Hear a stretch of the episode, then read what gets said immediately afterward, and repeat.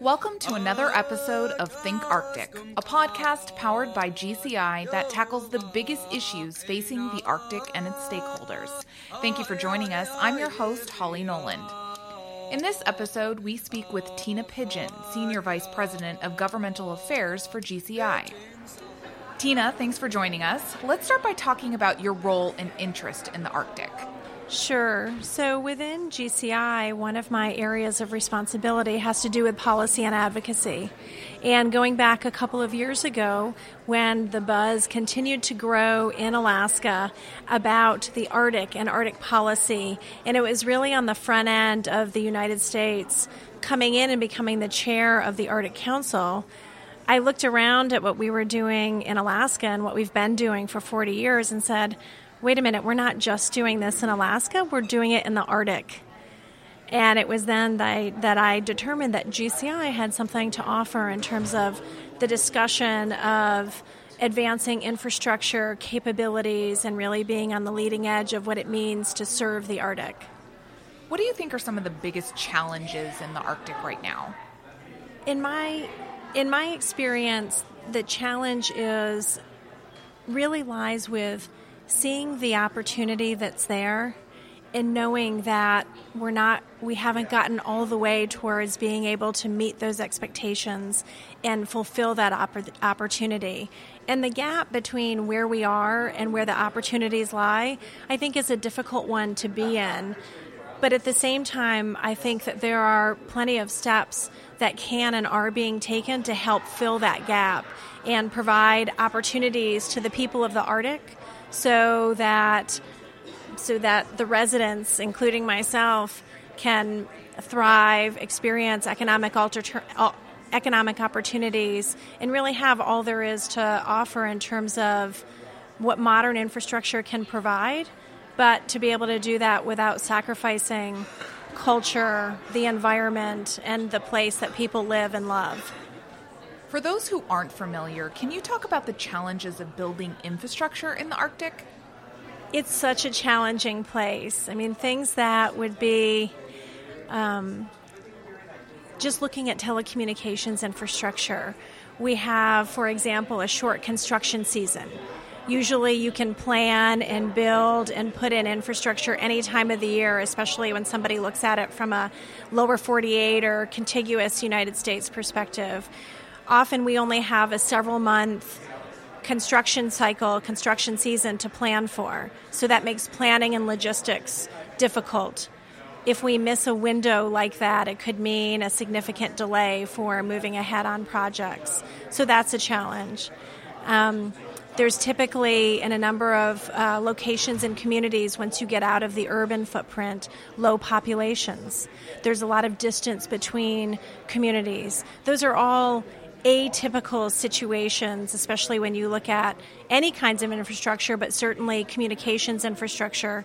And how we overcome those challenges really involves a lot of innovation and ingenuity. Let's talk about broadband. Why is broadband so critical in Arctic communities? Broadband is really the roads of the future. There are so many ways that broadband can be used to efficiently and effectively improve people's lives.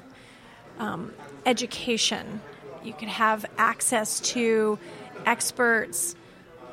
Some of the schools are able to use broadband to take their kids on on virtual museum tours to places that they've never seen before. Um, so, just access to information.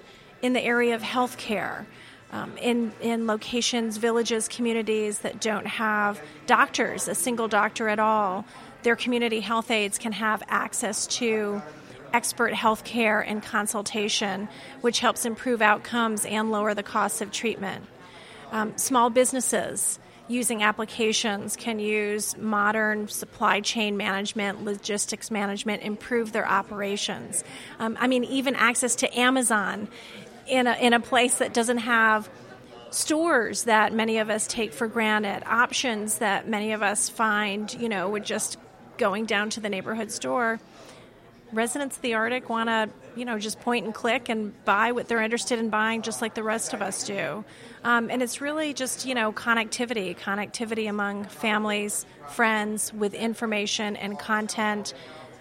The needs, the needs that it fill, I think, are even more basic than in many communities. Um, and every bit as desirable as anybody walking today. You know, even people walking past me looking at their looking at their cell phones have access to information. People in the Arctic are no different. They want the same thing, and the benefits are, are even more basic than what we experience in urban communities day to day. What kind of progress have you seen in the Arctic, and, and what do you see as the way forward? I'll I'll address that question, Holly, from a broadband perspective. That's really um, the way that I've experienced it. Um, there has been tremendous progress over the last seven or eight years. Um, there are communities, over 80 communities, that today have access to a comparable broadband to what you could get in urban areas that didn't have it eight years ago.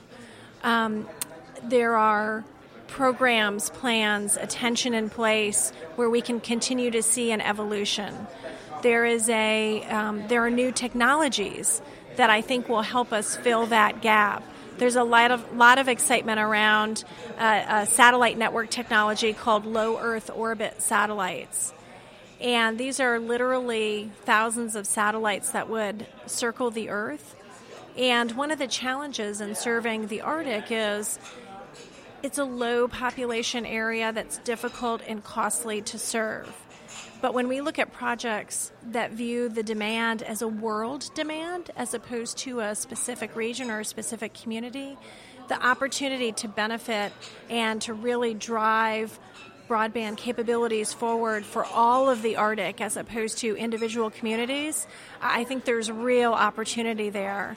So, on the one hand, recognizing that for people from whom, whom those benefits haven't reached, that doesn't sound very promising. It's very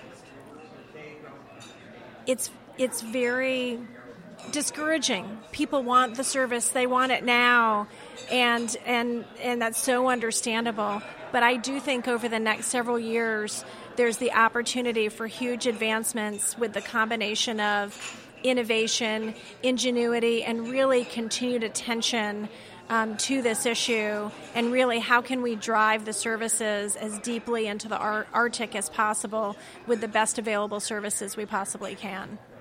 Thank you, Tina, and thank you, listeners, for joining us for another episode of Think Arctic. You can find our bi weekly podcast on iTunes, SoundCloud, and Spreaker. Until next time.